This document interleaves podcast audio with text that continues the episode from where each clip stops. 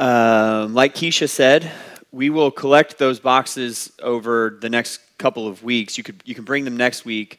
On the 19th, though, two weeks from today is when we'll we'll do like the big collection. We'll pray over those boxes. They'll be taken to uh, the collection center where they'll get processed and then ready to be sent off. So um, you can. Uh, there were boxes out there. We had some. They're all gone. So use your own shoebox. Um, bring those over the next couple of weeks. We'll get them sent off. Um, LCF has done Operation Christmas Child for a long time. Those boxes are, are can be not just like a huge blessing in a child's life, but also a powerful way that the gospel is shared in communities all around the world. So we encourage you to take part of that in that if, if you're able or if you want to. Bring them and we'll get them sent off on November 19th. If you have a Bible, you want to open up to Genesis chapter 19. One of the benefits to the way that we structure preaching and series around here, which is we just take whole books of the Bible or long sections, passages of Scripture, we work through them week over week over week, verse by verse. One of the benefits of that is that uh, you don't get to skip things like Genesis chapter 19. You come to it and you just have to take it head on, which is what we're going to do this morning. And so, without any preamble, we're just going to read the whole thing. It's 38 verses. It'll take us a few minutes to read through the entire passage, but if you have a Bible open there in front of you, I invite you to follow along. This is Genesis chapter 19, beginning in verse 1. The two angels entered Sodom in the evening as Lot was sitting in Sodom's gateway. When Lot saw them, he got up to meet them. He bowed with his face to the ground and said, My lords, turn aside to your servant's house, wash your feet, and spend the night. Then you can get up early and go on your way. No, they said, we would rather spend the night in the square. But he urged them so strongly that they followed him and went into his house. He prepared a feast and baked unleavened bread for them, and they ate. Before they went to bed, the men of the city of Sodom, both young and old, the whole population, surrounded the house. They called out to Lot and said, Where are the men who came to you tonight? Send them out to us so we can have sex with them. Lot went out to them at the entrance and shut the door behind him. He said, Don't do this evil, my brothers. Look, I've got two daughters who haven't been intimate with a man. I'll bring them out to you, and you can do whatever you want to them. However, don't do anything to these men because they have come under the protection of my roof. Get out of the way, they said, adding, This one came here as an alien, but he's acting like a judge. Now we'll do more harm to you than to them. They put pressure on Lot and came up to break down the door. But the angels reached out, brought Lot into the house with them, and shut the door. They struck the men who were at the entrance of the house, both young and old, with blindness, so that they were unable to find the entrance. Then the angels said to Lot, Do you have anyone else here? a son in law, your sons and daughters, or anyone else in the city who belongs to you. Get them out of this place, for we are about to destroy this place because the outcry against its people is so great before the Lord that the Lord has sent us to destroy it. So Lot went out and spoke to his sons in law, who were going to marry his daughters. Get up, he said. Get out of this place, for the Lord is about to destroy the city. But his sons in law thought he was joking. At daybreak, the angels urged Lot on Get up Take your wife and your two daughters who are here, or you will be swept away in the punishment of the city. But he hesitated. Because of the Lord's compassion for him, the men grabbed his hands, his wife's hand, and the hands of his two daughters, and they brought him out and left him outside the city. As soon as the angels got them outside, one of them said, Run for your lives. Don't look back and don't stop anywhere on the plain. Run to the mountains, or you will be swept away. But Lot said to them, No, my lords, please. Your servant has indeed found favor with you, and you have shown me great kindness by saving my life. But I can't run to the mountains. The disaster will overtake me, and I will die. Look, this town is close enough for me to flee to. It's a small place. Please let me run to it. It's only a small place, isn't it? So that I can survive. And he said to him, All right, I'll grant your request about this matter too, and will not demolish the town you mentioned. Hurry up Run to it, for I cannot do anything until you get there. Therefore, the name of the city is Zoar. The sun had risen over the land when Lot reached Zoar. Then out of the sky the Lord rained on Sodom and Gomorrah burning sulfur from the Lord. He demolished these cities, the entire plain, all the inhabitants of the cities, and whatever grew on the ground. But Lot's wife looked back and became a pillar of salt. Early in the morning, Abraham went to the place where he had stood before the Lord. He looked down toward Sodom and Gomorrah and all the land of the plain, and he saw that smoke was going up from the land like the smoke of a furnace. So it was when God destroyed the cities of the plain, he remembered Abraham and brought Lot out of the middle of the upheaval when he demolished the cities where Lot had lived. Lot departed from Zoar and lived in the mountains along with his two daughters because he was afraid to live in Zoar. Instead, he and his two daughters lived in a cave. Then the firstborn said to the younger, Our father is old, and there is no man in the land to sleep with us, as is the custom of all the land. Come, Let's get our father to drink wine so that we can sleep with him and preserve our father's line. So they got their father to drink wine that night, and the firstborn came and slept with her father. He did not know when she lay down or when she got up. The next day, the firstborn said to the younger, Look, I slept with my father last night. Let's get him to drink wine again so you can go sleep with him and we can preserve our father's line. That night, they again got their father to drink wine, and the younger went and slept with him. He did not know when she lay down or when she got up. So both of Lot's daughters became pregnant by their father. The firstborn gave birth to a son and named him Moab. He's the father of the Moabites of today. The younger also gave birth to a son. She named him Ben Ami. He is the father of the Ammonites of today. Let's pray. God, thank you for this morning and the chance to spend time taking communion and reflecting on just the extent of your mercy. God, I pray that we would never lose sight of just the true depth of our sin, the, the cost that Jesus paid that our sin might be forgiven by your grace, and the reality of the mercy that's been shown to us. God, would you help us to see those with clarity this morning? Would we see with clarity the reality of just judgment for sin? Would we see with clarity what Jesus has done in our place? Would we see with clarity the wonder of your mercy? Would your Spirit open our hearts and minds, God, so that we can just, in a sober way, be reminded of all of those realities? God, we pray this in Jesus' name. Amen. All right, I want to name a little bit of tension as we get started here. For some, when we said that we were going to continue through uh, with the rest of Genesis, our initial plan was to stop at Genesis chapter 11. When, when we said we were going to go through the rest of the book, after you tried to calculate how long it would take us to do all 50 chapters, some may have sort of put like a mental bookmark in chapter 19 maybe because of certain friendships or relationships that you have, you were a little anxious about the way that this passage would be handled. Maybe because you have a specific desire for passages that deal with the topic of sexuality and sexual immorality to be handled in certain ways. You bookmark Genesis 19 as a sort of litmus test for either this church or for me as the pastor. Maybe because of the ongoing topic of judgment, as we've seen it in the book of Genesis, and, and maybe like the emotional or intellectual or, or even spiritual challenges you have with that topic, you just knew we would get to Genesis 19 and we'd like circle back around to that topic one more time. For some, you might not have consciously done any of that, but now that you're here, you find yourself a little bit nervous about how this whole thing's going to go this morning. For some, we just read that passage and you thought to yourself, oh Lord, help this guy. And for others, you might be looking around thinking, I knew we should have stayed for the end of the Chiefs game.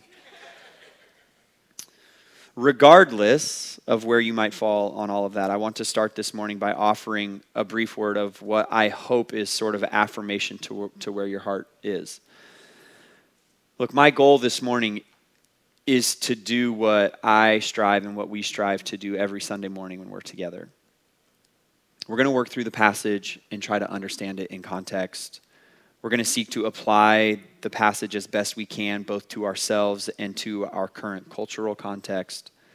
And we're going to look through the passage to Jesus and to the gospel in order to remind our hearts and our minds of how beautiful the gospel is and that Jesus is the thing that both all of Scripture and all of life is ultimately supposed to point to and culminate in. It would be disingenuous to do differently than that this morning just because of the passage. It would be a disservice to the text, it would be a disservice to you all. And so uh, we're going to do what we always do. I hope the tone matches the tone that if you attend here or have for a long time, I hope the tone matches the tone that you would have come to expect um, from me and from our church, even in this particular passage. And so I, I just want to start with sort of like, let's just walk through what happens. If I were to sort of summarize in my own words what takes place in Genesis chapter 19 the first thing that happens is that the passage tells us that Lot has become a person of prominence in the city of Sodom. Now, it doesn't just come out and say that, it's buried in the context. We're told that the angels approach the city in the evening, and Lot is seated at the gate of the city of Sodom. An ancient Near Eastern reader would understand that the gate is where most of an ancient city's like business and like legal transactions took place and that the people who were seated there were sort of like the movers and the shakers in that particular city. So Lot has, has become one of those people over time. There's been a progression for Lot over the last six chapters in the book of Genesis. In Genesis chapter 13, when Lot and Abraham end up parting ways because the land is not where they are isn't like fertile enough to support all of their flocks and all of their herds. We're told in Genesis 13 12 that Lot lived in the cities on the plain and set up his tent near Sodom. In the next chapter, in Genesis chapter 14, there's this sort of weird uh, international political military situation in which Abraham has to go and rescue Lot because he's been taken captive by some foreign kings. Genesis 14 12 told us that they also took Abraham's nephew and his possessions, for he was living in Sodom. Now, in Genesis chapter 19, he's seated there at the gate as a prominent person within the city. So he was near the city as kind of like a stranger on the outskirts. He moved into the city as a resident, and now he's become like a prominent citizen of the place by Genesis chapter 19. And the roller coaster that is Lot in this passage takes off from that point.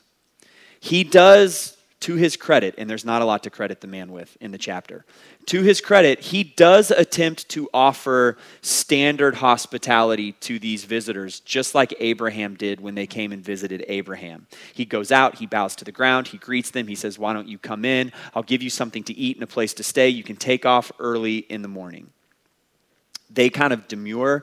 They say, nah, we'll just sleep in the city square. And Lot, whether because he knows the nature of the place where he lives and the danger that it would pose to sleep out in the city square, or because they're just doing like a standard little back and forth that's not all that foreign to us. If your in laws say, hey, we're coming into town next weekend, we know you're really busy, we'll just get a hotel room. You think to yourself, perfect, I'll tell you which hotels right? But that's not what you say out loud. Out loud, you say, No, no, no, no, no, no. We would love to have you come stay with us at our house. No, we know it's, it's a hectic time for you. It is a hectic time for us. No, come on, stay at our house, right? You, they do this back and forth kind of thing where eventually the angels, the visitors, say, Okay, we'll stay at your house. Lot rushes off. The meal that he brings to them, there's an important little phrase there. It's unleavened bread back at Abraham's house they like needed flour and did the whole thing because it was afternoon and there was time for them to make a full meal. It's evening now. These visitors want to go to bed, presumably, so he brings out unleavened bread and some other stuff. They eat, they go to bed, and the whole thing goes off the rails. A mob shows up at the house.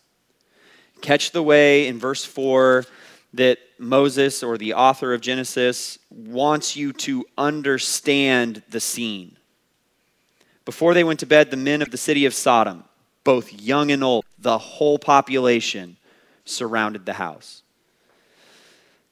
You're supposed to understand that this is not like a minority chunk of rabble rousers within the city who show up. You're just, you're just supposed to understand that everyone is there because this would be like normative activity for the people of Sodom. Everyone's involved. And their request is for Lot to send his visitors out so that the mob can know them, have relations with them. Your translation might say that. Or the CSB cuts all the nuance and just says, have sex with them. Just get right to the point. Okay, then Lot steps outside. And one sentence looks valiant he kind of squeezes out the like there's a crowd there you get the he like opens the door just enough he kind of squeezes out and closes it behind him and he says hey don't do this evil thing. He's going to protect his visitors right? And in, then in the next breath he says here are two of my daughters. Do with them whatever you want. Bonus they've never had sex with anyone before. The mob is not satisfied by that particular proposition. In fact they're they're now offended or angry with Lot. Like, this foreigner is now trying to be our judge. We'll do worse to you than we were going to do to them. And we're told then, verse 9, the back half, they put pressure on Lot. That's not like peer pressure. It's not like they tried to haggle him to agree to what they wanted to do. They're physically put, they're pressing up against the house and against Lot, trying to break down the door. And the next thing that happens feels like it's out of a cartoon. The angels, the visitors from inside, open up the door and they just reach out and grab him and like yank him back inside. And in the cartoon, it's like his clothes would still be standing there in the shape of a human as he has been ripped back inside the house. They shut the door and there's a hurried conversation. Do you have anyone else related to you in the city? Sons in laws, sons, daughters. You need to get them and you need to leave. Why? Because the outcry against this city matches the reality. And the Lord has sent us to destroy this place. So then, in another, what appears to be like positive for Lot, he's, I do have some family. He steps back outside because he's got two sons in law in the mob. And so now he's appealing to two members of the mob You've got to get out of here. The Lord is going to destroy the place. And they laugh at him, think he's joking. What do you mean he's going to destroy the place? Eh, crazy old, the in laws, a eh, crazy guy. What, what is he talking about? We're told that the sun starts to come up. Verse 15, it's daybreak. The angels say to Lot, Look, just get up, take your stuff, take your wife, get out of here. The destruction is coming. And then Lot hesitates. Like he doesn't want to leave. All of this is happening, and now he's thinking, like, I kind of want to stay. We're told the Lord has like compassion, and for the second time, the angels put physical hands on them, grab them, and run them out of the city get them outside the city, and they tell them, You need to run away from here, flee to the mountains, and you will be spared. We, the destruction can't start until you get out of here. To which Lot says, I don't want to go to the mountains. What about this little city over here? It's not a big city, it's just a little city. I could go to that place instead. And the angels acquiesce to that. Okay, you can go to that place. As soon as he gets there, we're told now the sun has risen all the way over the land. Lot gets to this place called Zoar, and then destruction begins. And the scene at that point is that Lot's wife, seemingly sad over everything that she's left behind in Sodom, stops at the edge of Zoar, turns around and looks back towards Sodom, and she meets her own judgment at that point. And then the final piece of that judgment account flashes back to Abraham.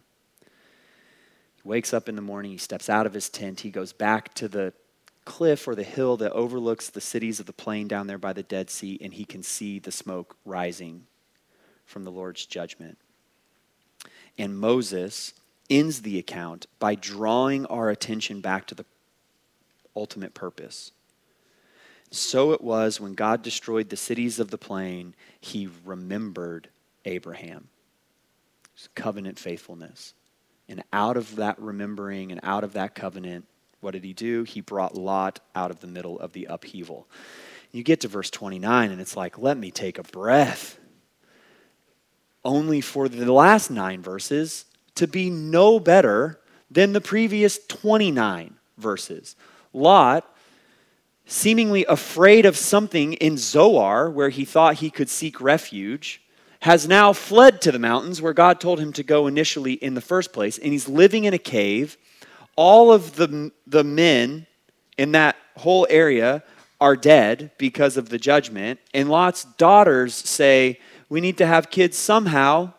Let's get dad drunk and we'll sleep with him and perpetuate the family line. So on one night, the older sister goes in. On the second night, the younger sister goes in. We're told that the children that they give birth to are the end up being like the family heads of the Moabites and the Ammonites, who end up being prominent people groups throughout the Old Testament.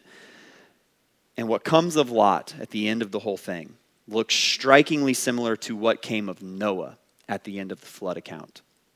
Judgment for sin came upon the earth in the flood account, upon Sodom here in Genesis 19. One family was spared by God's grace Noah's family in the flood, Lot's family here. And at the end of it all, there's the head of the family, Noah or Lot, drunk, naked, and ensnared in sexual sin. And the whole thing reminds us that so long as there are human beings around, sin will be present. Okay, so some items worth mentioning.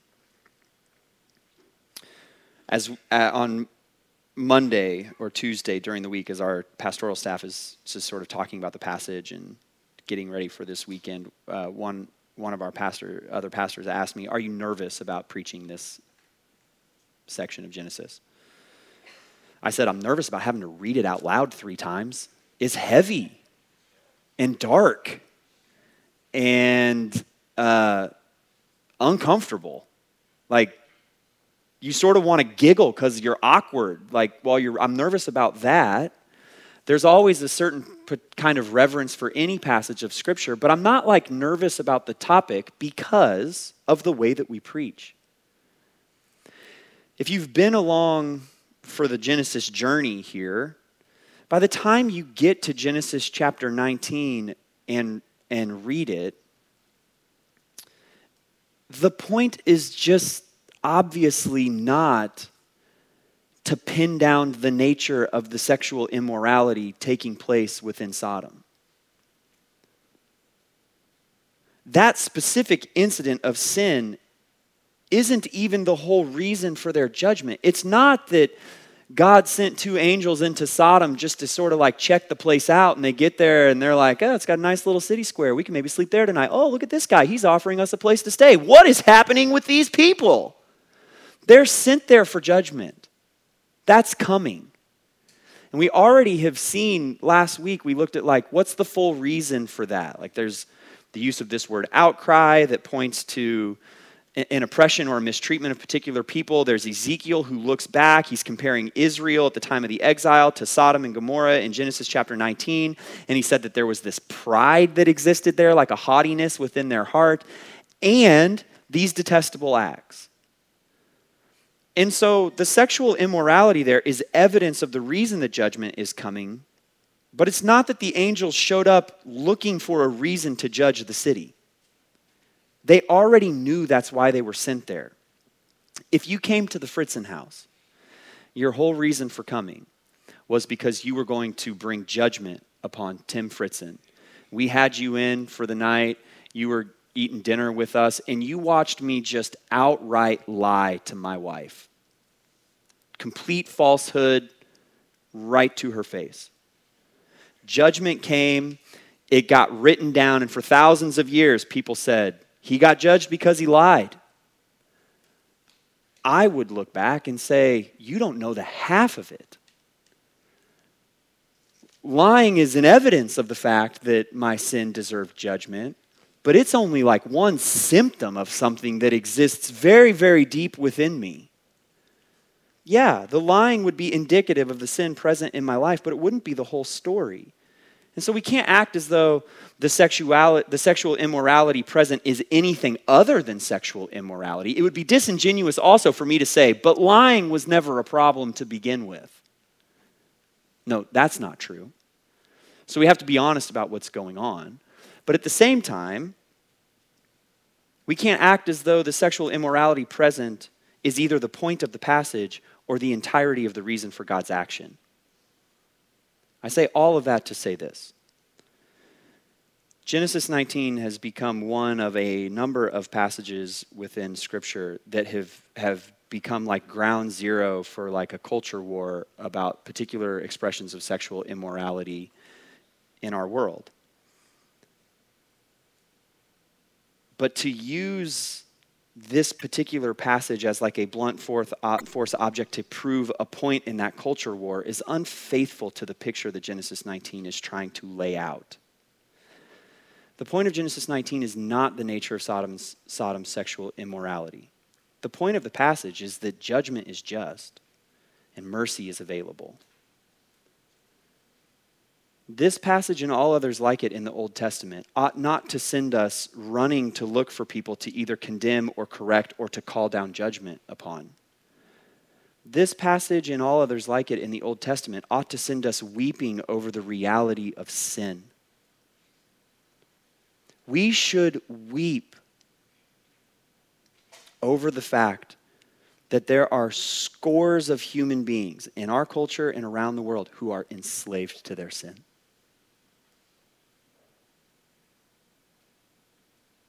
If you believe what the Bible has to say about who God is,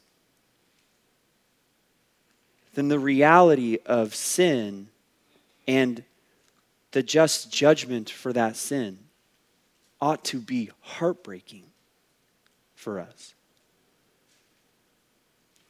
To, to just stay in the passage, like we should weep over the fact that the reality of sin means that there are people who are victimized by the reality of sin.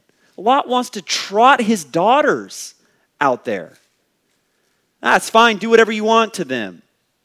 Like, we should be heartbroken over that. We should weep over the ways in which we are often enslaved to sin.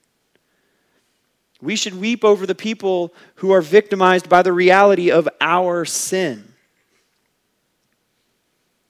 The point of the passage is that the Lord will bring judgment and mercy into the world in response to the presence of sin. So let me work through both of those.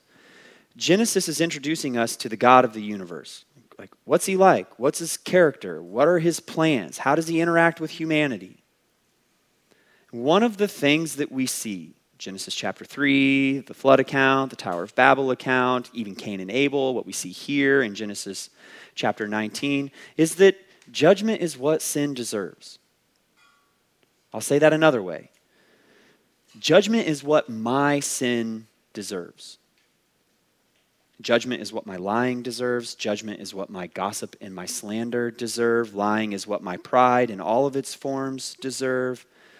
Judgment is what my unjust just treatment of people deserves. Judgment is what my greed and my gluttony deserves. Judgment is what my harsh words and my unrighteous anger deserve.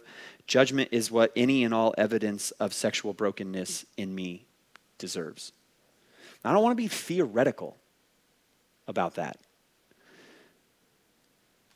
Like when when I run onto like social media and I post a photo on Instagram or I make a post on Facebook and something inside of me wants to present a particular image of myself out into the world that's curated in a certain way so people think of me a certain way. That pride and the dishonesty of that deserves judgment.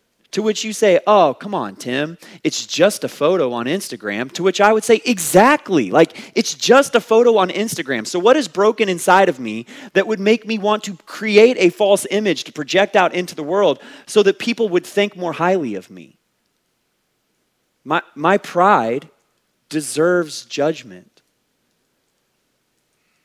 Or like I'm, I'm with a group of people, I'm, I'm with a group of friends, and the conversation about another individual who's not present turns uncharitable and unkind and slanderous. And it's not that I just passively sit there and let the conversation happen, I participate. I laugh. And we say to ourselves, oh, come on, like everybody does that. And isn't that the point? Yeah, everyone is broken by the realities of sin in all of its forms, and judgment is what sin deserves.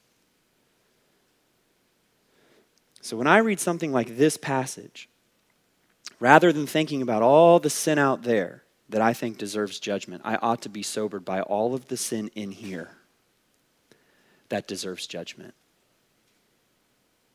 You might say to yourself, okay, but one of the reasons why Genesis 19 or the flood account is interesting to me is because I can't figure out why sin deserves judgment. Well, God is creator of the universe. He's ruler of the place that he has created. Genesis is laying that out for us. And in response, humanity can either live in agreement and alignment with him and his authority or can live in enmity in opposition to him and his authority. That's the question in Genesis chapter 3 agreement and alignment with God as Lord and creator of the universe, or opposition and rebellion to him in that role. You can either humbly receive his lordship or you can sinfully resent it and oppose it. And it is the opposition or the defiance that puts us at odds with God. It is the opposition or the defiance that is an offense to his infinite righteousness and holiness and justice. And so, my lying or gossiping or slandering, my unjust treatment of people, my greed, my gluttony, my anger, any or in all of my sexually broken heart and behavior, all of that is at odds with the God of the universe. And that deserves or earns or merits me just judgment. Okay, so then your question might be well, what about people who don't know about God? How can it be fair for them to be judged if they don't know? To which I would go right back to our passage and say, I think the point of the conversation that Abraham has with God in Genesis chapter 18 is that there aren't any people here in Sodom who know about Yahweh and his covenant faithfulness. And yet, when Lot steps outside the door and he says, Don't do this wicked and evil thing, what is their response? Don't judge me, foreigner. Right? Like they know something's broken. And yet it's offensive to them that someone else would come in and tell them that what they're doing is evil and broken. We're seeing the character and the person of God laid out for us in the early chapters of Genesis. He's ruler, he's judge, he's just, and he's merciful because mercy is what God has made available to us in Jesus. The biggest conundrum in Genesis chapter 19, despite all the other quandaries we've tried to like force upon it, is that Lot would get saved? Lot. Like, we're all reading the same thing, right? That guy gets saved, like physically saved by God two separate times. Lot, the guy who offers his daughters to the mob, that guy gets saved. Lot, the guy who hesitates when God tells him, hey, we're going to destroy the place, you should get out of here. I don't know if I want to. That guy gets saved. Lot, who gets out of town and God says, just run that way as far as you can out into the mountains. And Lot says, but what about this little place? I could go there. That guy gets saved. That's the beauty of mercy. And the whole thing is like, huh? Okay, like, I guess I can get behind the idea of God's judgment being just, but then that guy deserves just judgment. How does he not? I'm like, that's the beauty of mercy. In order for mercy to be merciful, judgment has to be a real thing. Mercy is not getting what you deserve. I mean, Lot doesn't get saved because he's practically righteous, right? All of his behaviors are not righteous. We talked about that last week. Lot gets saved because he's positionally, covenantally righteous. And that's what God's mercy is all about. Lot has that. And it's not me claiming that, scripture says so. 2 Peter chapter 2 verse 7. If he, that's God, rescued righteous Lot. Huh? Like, are we talking about the same Lot? If God rescued righteous Lot, distressed by the depraved behavior of the immoral, for as that righteous man lived among them day by day, his righteous soul was tormented by the lawless deeds he saw and heard. Three times, Peter tells you, Lot was righteous. That has to be based on something other than his behavior. It must be because of covenant righteousness and God's gracious, merciful covenant faithfulness. On this side of the cross, that's what we have extended to us in Jesus. God, the just and deserving judge of the world the story of the Bible from Genesis chapter 3 onward is that God will restore all of his creation. He will redeem a people to himself by his grace for his glory through his son, Jesus, this child of promise. Look, the second Peter passage goes on to say that God knows how to rescue the godly and punish the wicked at the same time. And that's what Genesis 19 is trying to show you.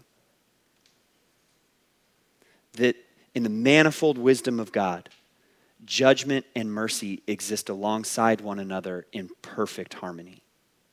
But go back to Genesis chapter 18. What does Abraham think? It's got to be all one or all the other. If there are 50 righteous people there, God, would you save the entire place? And God says, I would do that. Okay, what if there are 10 righteous people there? Would you save the entire place? It's either got to be all mercy or all judgment. What's God know? There's one guy there. And I can do both things at the same time just judgment and unthinkable mercy at once. That's what we've seen throughout Genesis up to this point. Genesis chapter 3, Adam and Eve sin, it is just punishment for them to have to leave the garden. And it's unthinkably merciful that they're breathing when they do so. It is just judgment in Genesis chapter 6. That if all the inclinations of every human being are only evil all the time, it's just judgment for God to do something about that sin. And it's unthinkably merciful that he would shut Noah and his family into the ark in order to save them. Here in Genesis chapter 19, you get the picture of the totality of the sin of the people of Sodom. It's just judgment for God to judge that. And it's unthinkably merciful that he would grab Lot by the hand and run him out of the city. The cross is where that happens for us now. All the sin of all of the world demands just judgment, and it is unthinkable mercy that Jesus went to that cross and not you, not me. Right from the start, Genesis is showing us that God can be just and merciful at the same time. He can bring just, righteous judgment to sin while extending mercy all at once. And sometimes in conversations with people who are either biblically skeptical or sort of skeptical about Christianity, they think it's got to be all one or all the other. Either God is totally merciful or he is entirely justice and judgment and angry. And you can just reject that premise right off the top because the Bible rejects that premise right from the start. He doesn't have to function on your binary. He's entirely both and he can be both at the same time.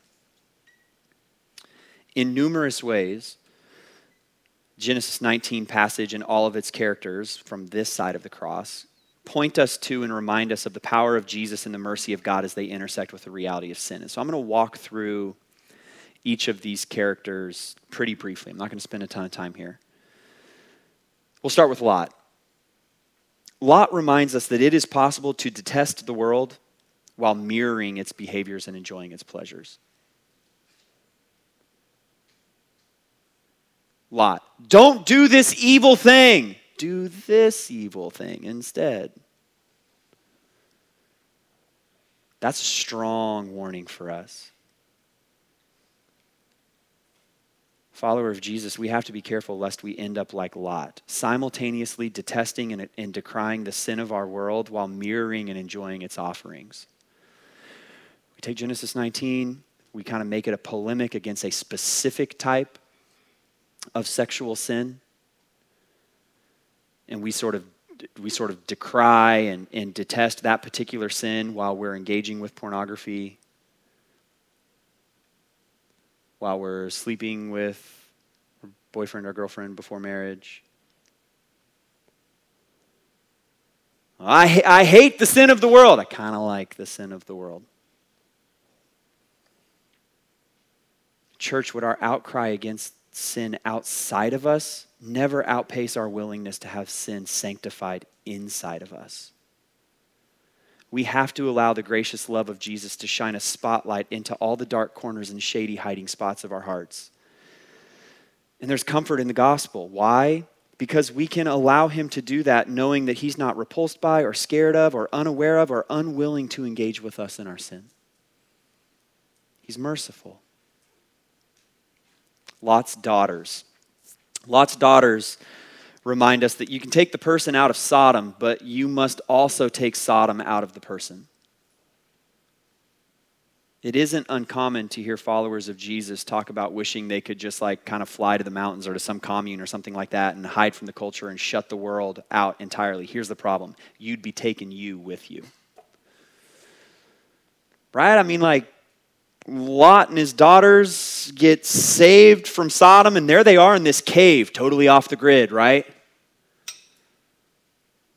They brought them with them, and the sin is still there. Like our great hope for freedom from sin isn't to change locations.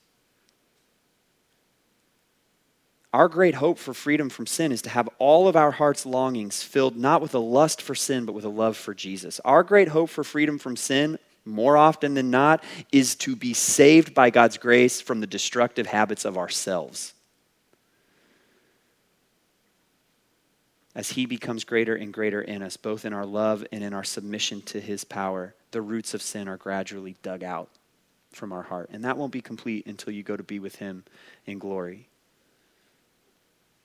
The men of Sodom, they provide a reminder for us that there are some who fall into sin and there are others who run into sin.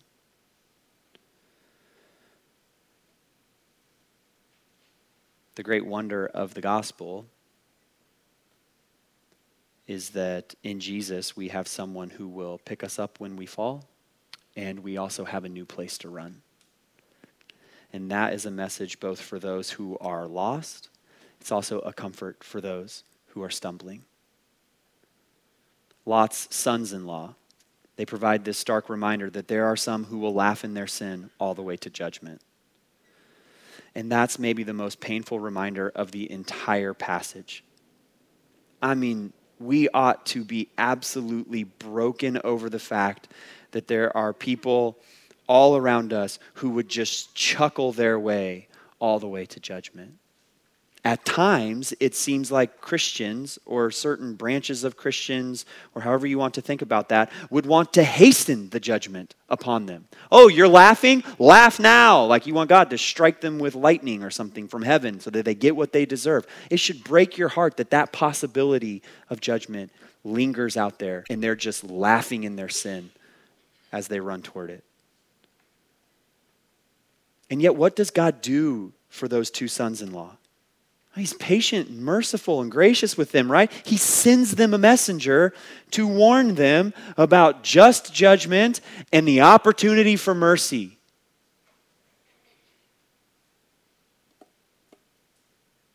The Father has sent the Son, and the Son has sent his people out into the world to be a messenger of the reality of the just judgment that exists for sin and also the unbelievable hope of mercy in Jesus. Lot's wife. Lot's wife reminds us that we will experience the fate of the place to which our heart belongs. Despite the great offer of salvation, some will not be able to separate their heart from that which they think they love. I mean, while running to safety, Lot's heart is still with Sodom.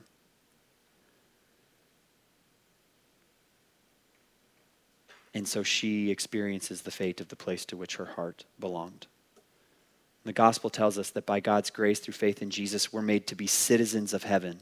And that requires surrendering our citizenship here on earth. It requires setting our minds on things above where Jesus is seated at the right hand of the Father. It requires being willing to let go of the stuff here so that we can hold singularly to Jesus. It reminds me of the conversation that Jesus has with a wealthy, a wealthy young guy during his ministry who comes to him and says, What do I need to do to inherit eternal life? And Jesus says, Keep the commands. Love the Lord your God with all your heart, soul, mind, and strength, and love your neighbor as yourself. And he says, with surprising confidence, I have done those for my entire life. To which Jesus says, The one thing you lack, sell everything you have and come and follow me. And how does the passage end? That guy goes away sad. Why? That's where his heart is. With his stuff, rather than with the offer of salvation. So he will experience the fate of the place to which his heart ultimately belongs. Last, Abraham. Abraham, throughout all of these chapters of Genesis, has been a reminder that to walk with the Lord in covenant righteousness is to live as a sojourner in a broken world, a stranger, an alien. This isn't your home. You're a stranger and an alien here. You're a sojourner. Four or five times, Genesis chapter 19 makes reference to Lot's house.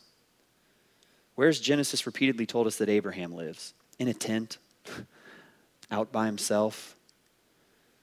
Lot's a resident, Abraham is a sojourner.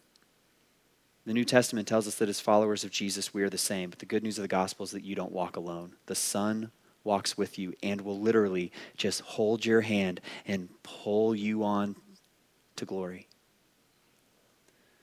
But you also have the church, the Son's people to walk with you. This isn't your home. You're a stranger and an alien here. You don't make sense to the people of this world, but you're never alone. Yeah, your life ought to make sense in light of the place to where you're headed, not in light of the place where you live now. To walk with the Lord in covenant righteousness is to be a stranger an alien, a sojourner in a broken place.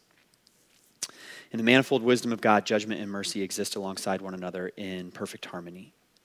That's what Genesis has been laying out for us since the beginning, and it's what Genesis 19 shows to us in such stark terms. Let's pray. God, thank you for your word. thank you for your mercy.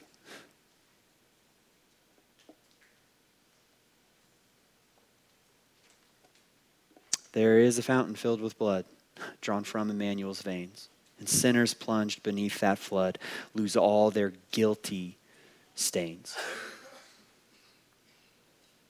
God in Christ, you've, you've not given us what it is that we deserve. And God, I pray that you would help us to cherish the reality of mercy, that you would give us sober understanding of sin and judgment. God, that you would compel us to hold out to the world.